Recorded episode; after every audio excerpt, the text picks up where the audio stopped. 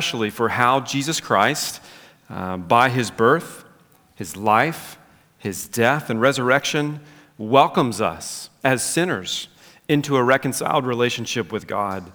And then how Christ gives us an example and calls us to welcome one another and to even welcome the outsider as God in Christ has welcomed us. But I'm getting a little bit ahead of myself. Usually don't get this spiel until the beginning of 2024, so I'll just stop there.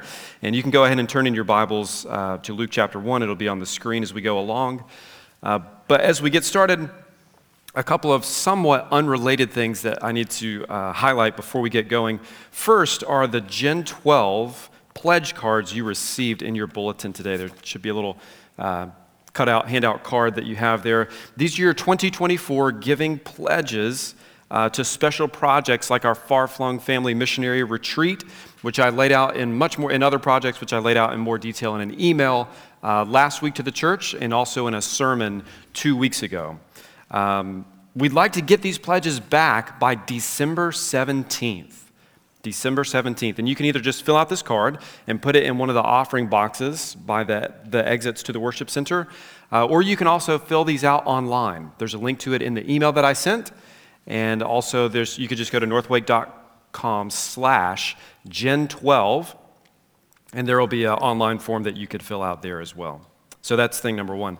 Thing number two is tonight's gathering for prayer is an important one for our church members as we continue to pray for the financial needs of our church, uh, as we vote on our 2024 budget, and also vote on whether or not to adopt the recently proposed mission statement. So Lots of voting to do, uh, so warm up your hands, get ready to raise the roof with all those, all those votes. So, uh, and then the third thing, sorry, is there a lot of noise coming out of my microphone, or is it just coming from somewhere else?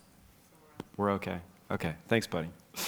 Um, third, uh, please do be in prayer for our executive pastor, Jake Mason, and his family. Uh, Jake's mom suffered a massive stroke on Tuesday, and she's in critical condition at Wake Med. So we're praying for swelling in her brain to go down, uh, for wisdom for their providers, and then peace for their family. Uh, Jake's dad, Kenny, especially. So let's take a moment to pray for all these things, and then we'll uh, get into the book of Luke. Let's pray. So, Lord, we do pray uh, we, we give you thanks for, for a generous church and all the wonderful uh, ministries we've, we've, been able to do through the Gen 12 offering over the last few years. Uh, we pray that our sacrificial giving will be out of love and joy and honor to you, and that you'll be, bring great good through your kingdom uh, through the gifts that we give. We pray that also just for the general financial needs of our church as well. Uh, we pray for our meeting tonight as we pray and plan and, and vote as a church, um, looking ahead to next year, that in all things we would seek to be unified and that we would seek uh, to see your Son glorified. And then also, Lord, we do pray for um, our friend, a fellow pastor, uh, leader in our church, Jake uh, Shelley, his family, his brother Josh, his dad Kenny, their, their kids, Lord, um, and for his mother Elaine. We don't know what level of responsiveness she can hear from us these days, but we know that you can speak to someone uh, in a place where uh, man's voice and lips cannot, cannot get to. So, would you meet Elaine where she is uh, in, in the ICU? Um, minister to her there by, by your own spirit. And we do ask for your healing and for your help and for your peace to be upon their family. In Christ's name we pray. Amen. So, uh, hope, psychologists tell us, isn't just a nice thing to live with, like icing on the cake. It's nice. It's nice to have some hope. It's really an essential survival mechanism. Uh, hope generates action. It produces resiliency uh, in hard times. It pushes us to work towards a better future. But psychologists also tell us to be careful with that because hope must be grounded in some sort of realistic outcome, not just a hopeful, uh, optimistic wish, you know, hoping for the best kind of thing. Otherwise, you're just tricking yourself. Real hope, not baseless optimism, must have an object, must have something to go on, something to work with. Now, these early chapters of Luke's gospel are essentially, and ironically, if you're a Star Wars fan, a new hope. Luke wants to give us some hope that we can have certainty about our faith, uh, that God still has a plan for the world, and that God does not forget about his people and their needs and their hurts and the details of their lives in the midst of that big plan that he's bringing about in the world. Now, of course, uh, you probably know the story. The, the object of that hope is Jesus Christ. But we don't get to meet him yet. Uh, not quite in, in this story. Luke has some prologue work to do that gives us context and background to the birth of Jesus. So he begins his book this way. Uh, verse 1, Luke chapter 1.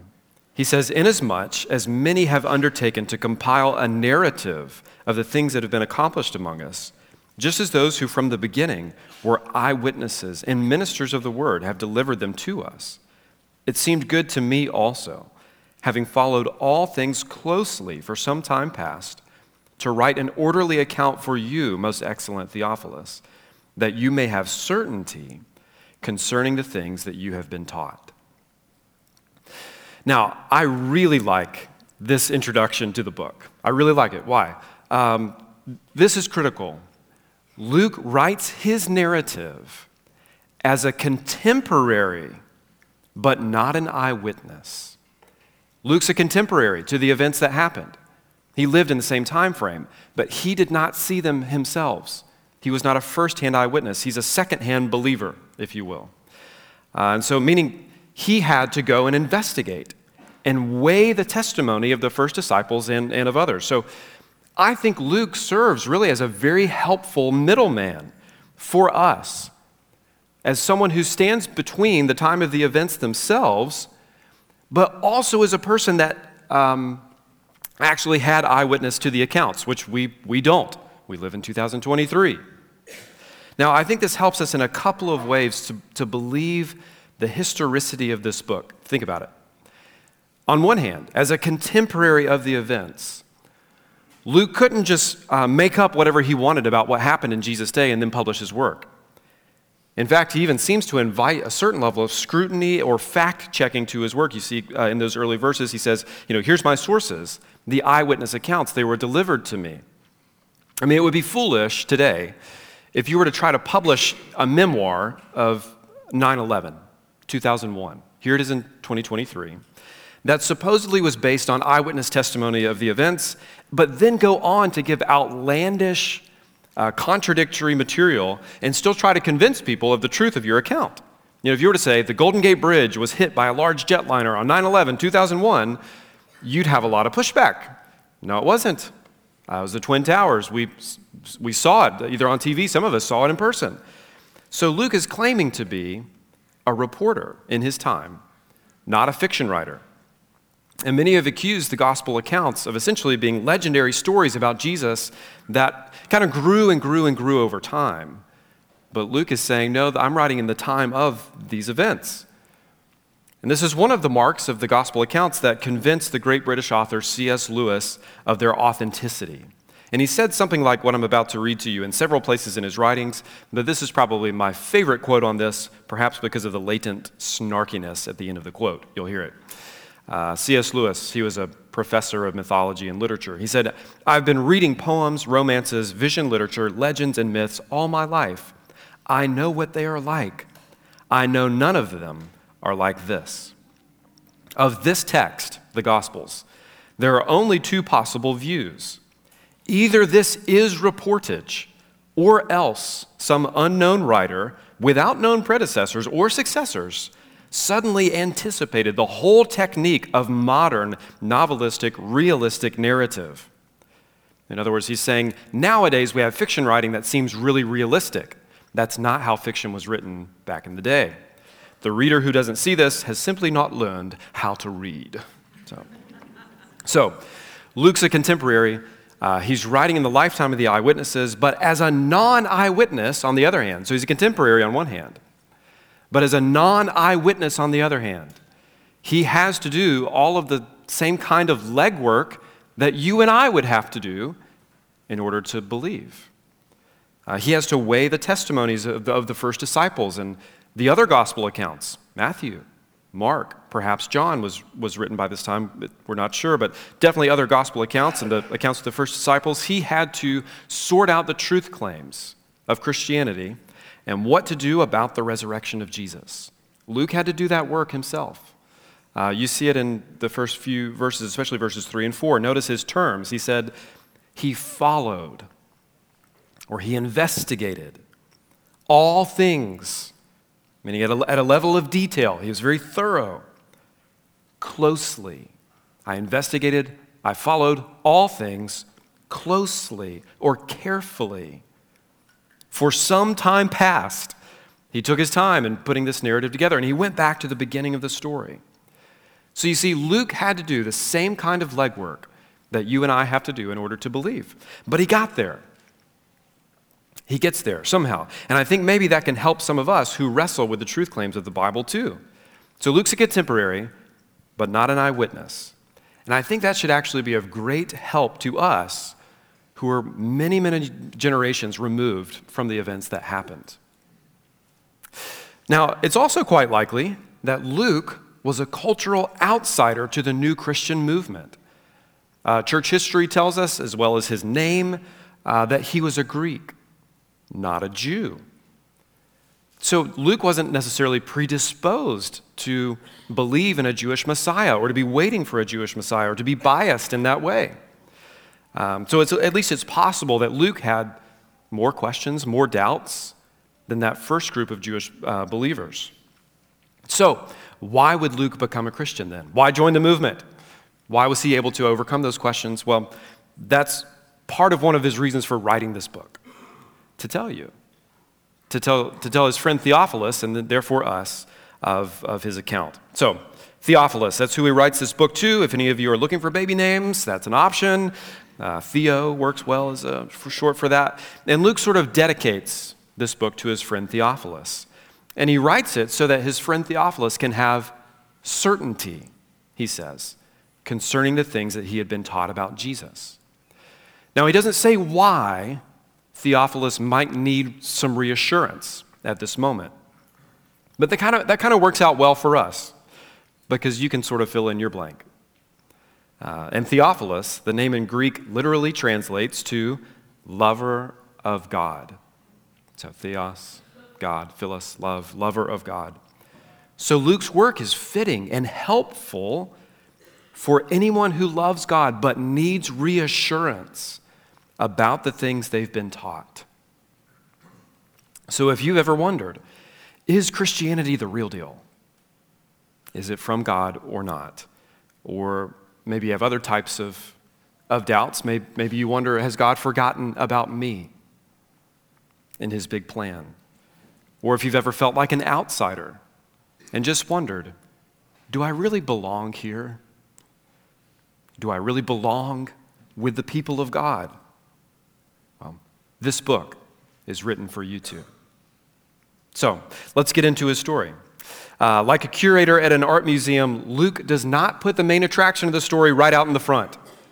He sort of leads you in bit by bit and builds up the story uh, toward the birth of Christ. But we have quite a ways to go before we get there. We get some backstory first and some prologue.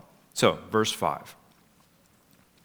He says, In the days of Herod, king of Judea, there was a priest named Zechariah of the division of Abijah. And he had a wife from the daughters of Aaron, and her name was Elizabeth. So these are the days of King Herod, the, the days of the Roman Empire's occupation over Israel. And Rome would set up these kind of puppet kings who wouldn't really be a threat to Rome's sovereignty. They would be loyal enough. And one of these was Herod. And it's in this time period when Israel had been dominated off and on, by other nations for hundreds of years, that our story begins. That's the time frame. And it begins with this priest named Zechariah and his wife Elizabeth, who it also says was descended from the priestly line of Aaron. Verse 6 And they were both righteous before God, walking blamelessly in all the commandments and statutes of the Lord, but they had no child because Elizabeth was barren, and both were advanced in years. Now, if you're If you're a careful reader of the Old Testament, you might know that this is the perfect opportunity for something unexpected to happen. Uh, many times in the Old Testament stories, if a woman was barren, that meant God had something special up his sleeve. Just keep reading. But of course, Zechariah and Elizabeth, they have no inkling that a dramatic turn is coming. Uh, we find out, you know, as you read through the story, that they seem to have been praying and had prayed for years that they would have a child. But nothing happened, nothing changed. I imagine by this point in their lives, they had probably stopped praying that prayer. And that ship, that ship has sailed. It's too late. And in that time, having children was more, even more highly valued than having children today. And thus, being barren was particularly shameful, even stigmatizing, I think uh, we would say. Though, even though it was more difficult back then, I think uh, women who've experienced fertility today still understand well enough the feelings of guilt, uh, worthlessness, bitterness, maybe anger that Elizabeth felt. I mean, she had heard all the questions, you know.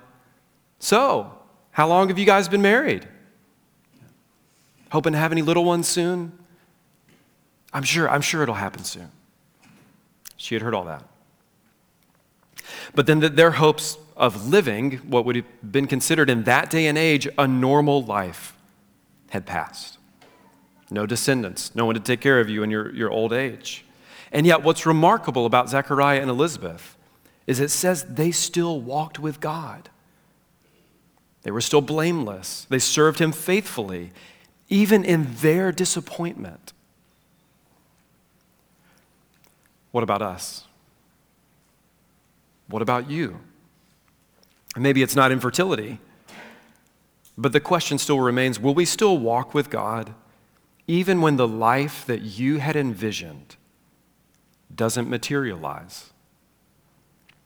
I don't know what your dreams are, but I imagine if you live long enough, there are some of them that are just not going to pan out.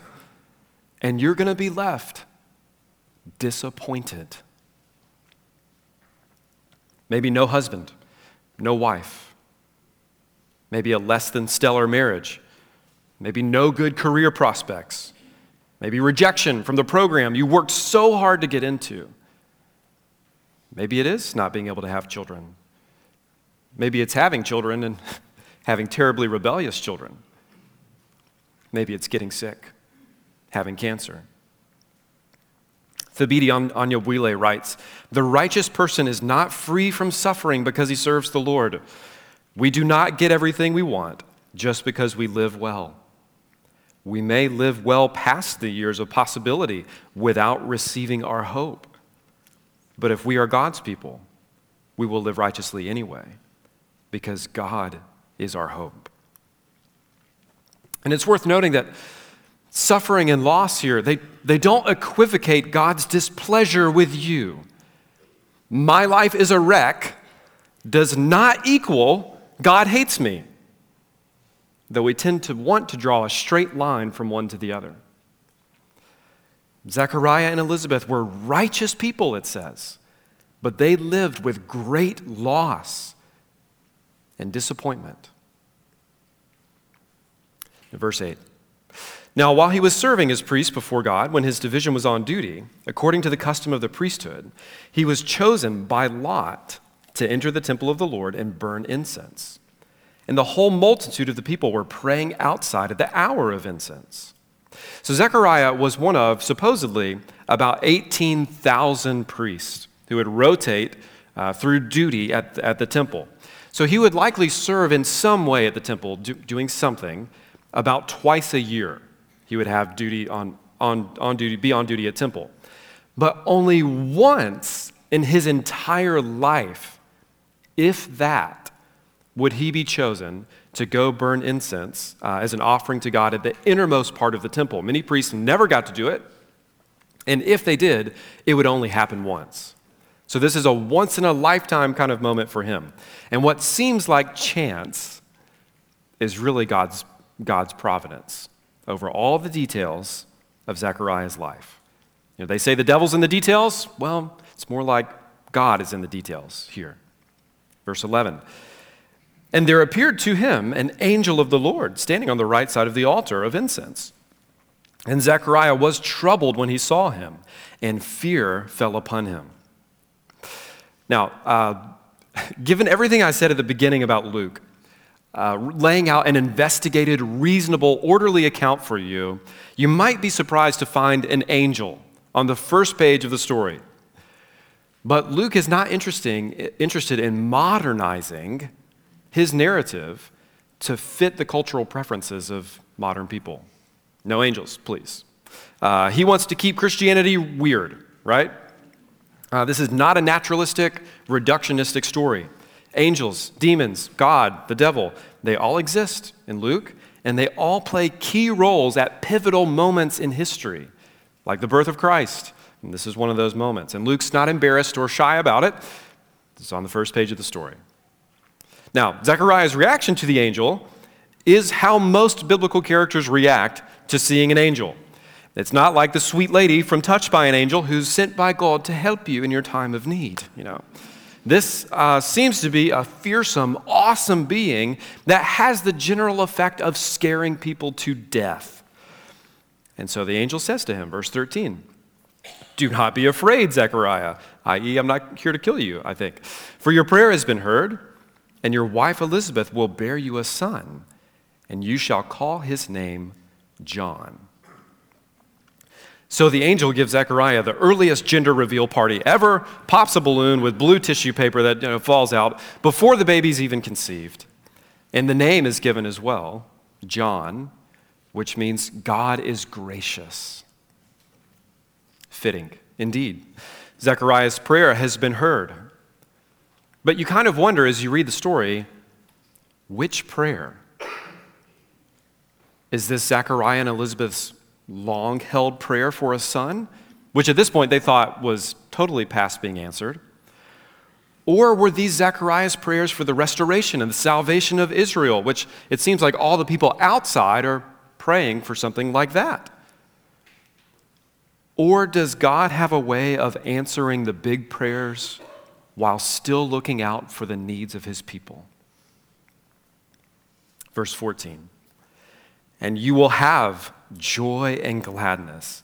And many will rejoice at his birth. So the little prayer gets answered, but then also, verse 15, the big prayer, for he will be great before the Lord. And he must not drink wine or strong drink because of his role as a spokesman or prophet for God. And he will be filled with, or led by, and controlled by the Holy Spirit, even from his mother's womb.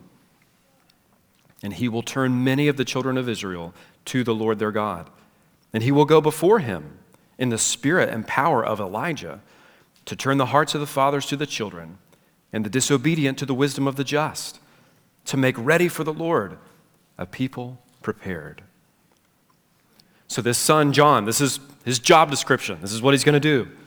He's going to go before the Lord to prepare the people for his arrival, to reform them, to invite them to repent or turn.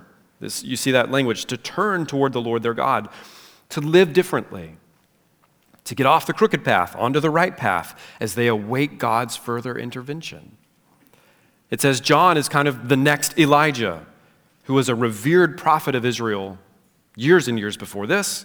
And so Luke chooses to riff on or loosely quote what is now in your Bibles the very last verse of the Old Testament, Malachi chapter 4, or the last, some of the last verses. Behold, I will send you Elijah, the prophet, before the great and awesome day of the Lord comes. This is Malachi. And he will turn the hearts of fathers to their children, and the hearts of children to their fathers, lest I come and strike the land with a, with, with a decree of utter destruction. So, do you see the similarities between the angel's pronouncement about John to this Malachi passage? Look back again. Verse 16 of Luke chapter 1 He'll turn many of the children of Israel to the Lord their God. He will go before him in the spirit and power of Elijah to turn the hearts of the fathers to the children, the disobedient of the wisdom to the just, to make ready for the Lord a people prepared. So it says, John, through his preaching, he's going to ready some of the people for the Messiah. He'll challenge them to turn from a self centered life to a God centered life.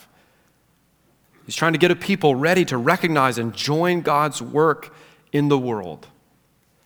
And I think it's interesting how um, it's interesting, interesting how this passage illustrates what it looks like to turn to the Lord. It says, Fathers' hearts are turned to their children, children to their fathers, the disobedient of the wisdom to that of to the wisdom of the, the disobedient to the wisdom of the just, which is most likely a way of saying that a big part of returning to God is reconciling with others. Turning to God brings a, brings a tenderness toward others. And dads, maybe there's a special note for us in here. It seems like a godly life means a tender heart towards your kids. Uh, it's easy for men to find so much of their significance in life from their success in work or the fun they have in recreation or whatever else, and to neglect their duty to really know and engage with their kids. And let's be honest, it, it is easy to be selfish with our time, with our energy, to put our best efforts into work or fun or our screens and to overlook our kids. But when God moves in someone's life, he brings an others centeredness, and especially perhaps of fathers and parents, in helping us be tender, to give healthy attention, training, and enjoyment and care for our children. It's a mark of God's work in your life that your hearts are turned toward your children to love them and lead them in Christ. But there's other ways. Uh, turning to God, this is, this is part of what the Advent season is meant to do for us as a church. It's meant to train us or prepare us for the coming of Christ. Uh, in church history, Advent was not just about looking back on the story of Jesus' birth, it was about looking ahead to when he will come again in glory and power to put all things right. In other words, Advent is not just about celebration, it's about preparation.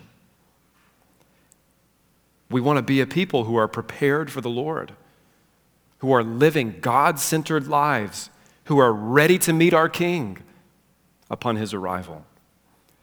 And you know, we light these Advent candles as a way of reminding ourselves that the world is a dark place, but that Christ brings hope and joy and peace and love to the darkness of the world.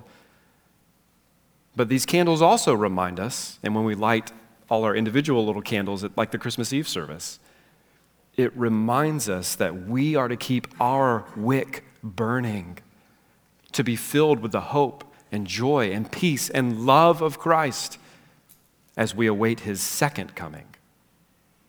Advent is not just about celebration, it's about preparation. How might it be that for you this season? But back to Zechariah for a bit. Uh, when he hears this promise, his candle flickers, his faith wavers, just like ours does. Zechariah is not a hero, he's a human. And he asks, verse 18 and Zechariah said to the angel, How shall I know this? For I am an old man, and my wife is advanced in years. Notice how, although he's foolish enough to doubt God, Old Zechariah still knows better than to just call his wife an old woman outright. I am an old man, but my wife, and my wife is advanced in years. Uh, smart guy. And the angel answered him, I am Gabriel. I stand in the presence of God, and I was sent to speak to you and bring you this good news.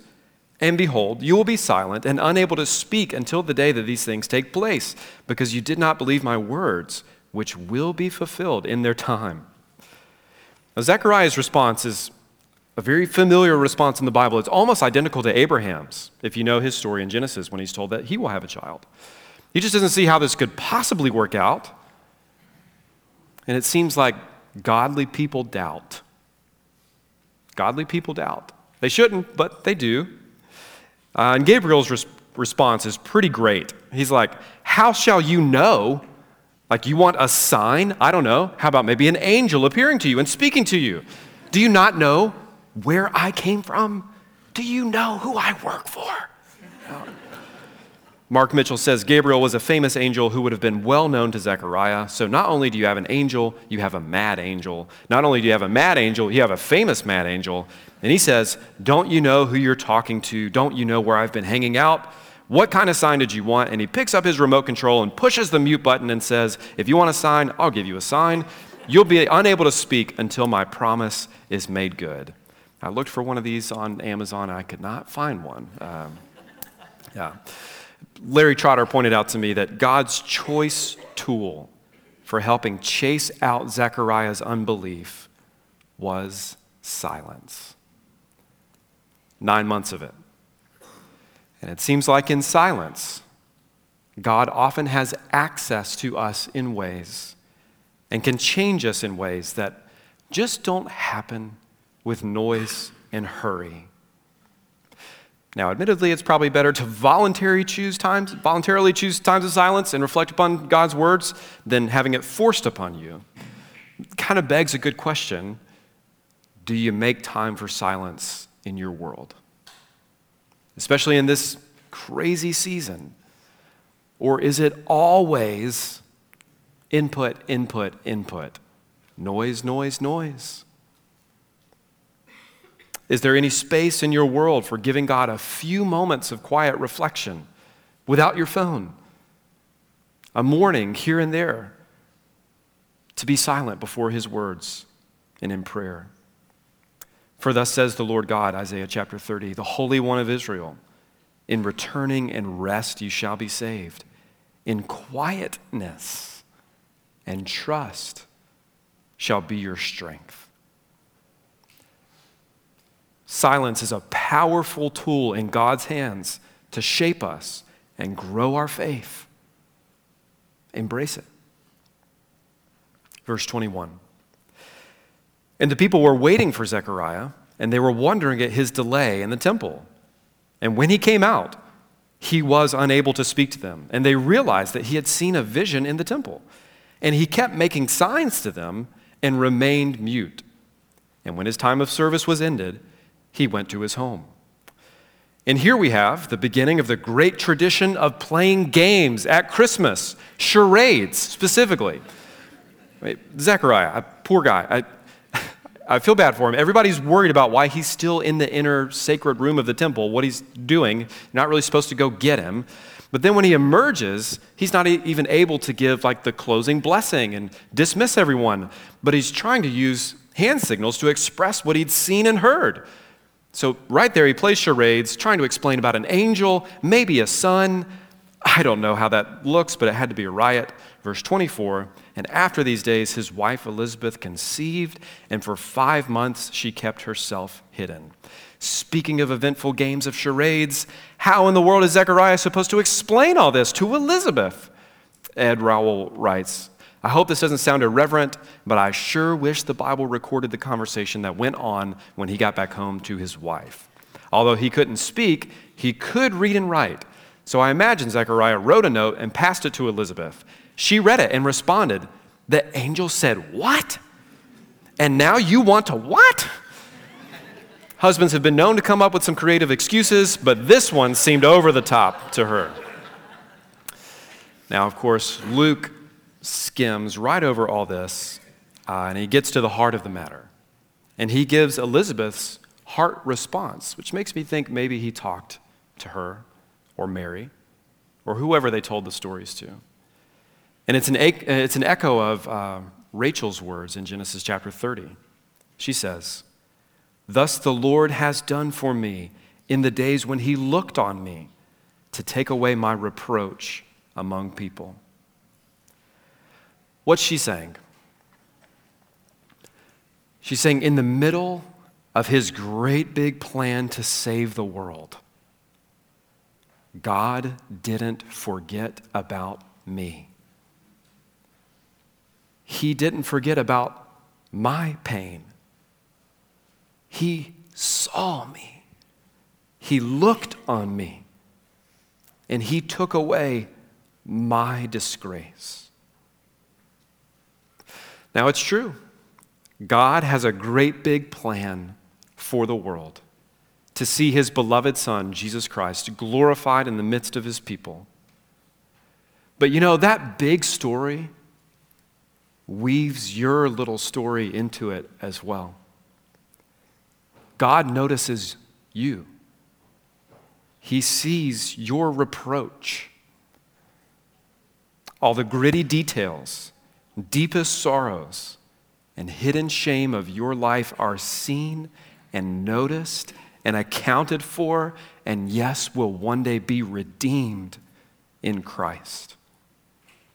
Because Christ, when He came, in some mysterious way, He bore our shame. He bore our reproach so that He could take it away from us forever. Jesus Christ would bear our ultimate disgrace and our innermost pain and even our sin so that we could say what Elizabeth said here God has looked upon me and He's taken away my reproach. He loved me. He's removed from me every insecurity, shame, dishonor, and disgrace. I don't know, maybe you find yourself disappointed with God for how your life has gone. But in His time and in the end, He will see to it that all who wait for Him are cared for and he will remove their reproach. Elizabeth's prayer sounds like she had been reading Isaiah chapter 25. When Isaiah looked ahead and said, And he, God, will swallow up on this mountain the covering that is cast over all peoples, the veil that is spread over all nations. He will swallow up death forever, and the Lord God will wipe away tears from all faces, and the reproach of his people he will take away from all the earth for the Lord has spoken. It will be said on that day Behold, this is our God. We have waited for him that he might save us. This is the Lord. We have waited for him. Let us be glad and rejoice in his salvation. Let's pray.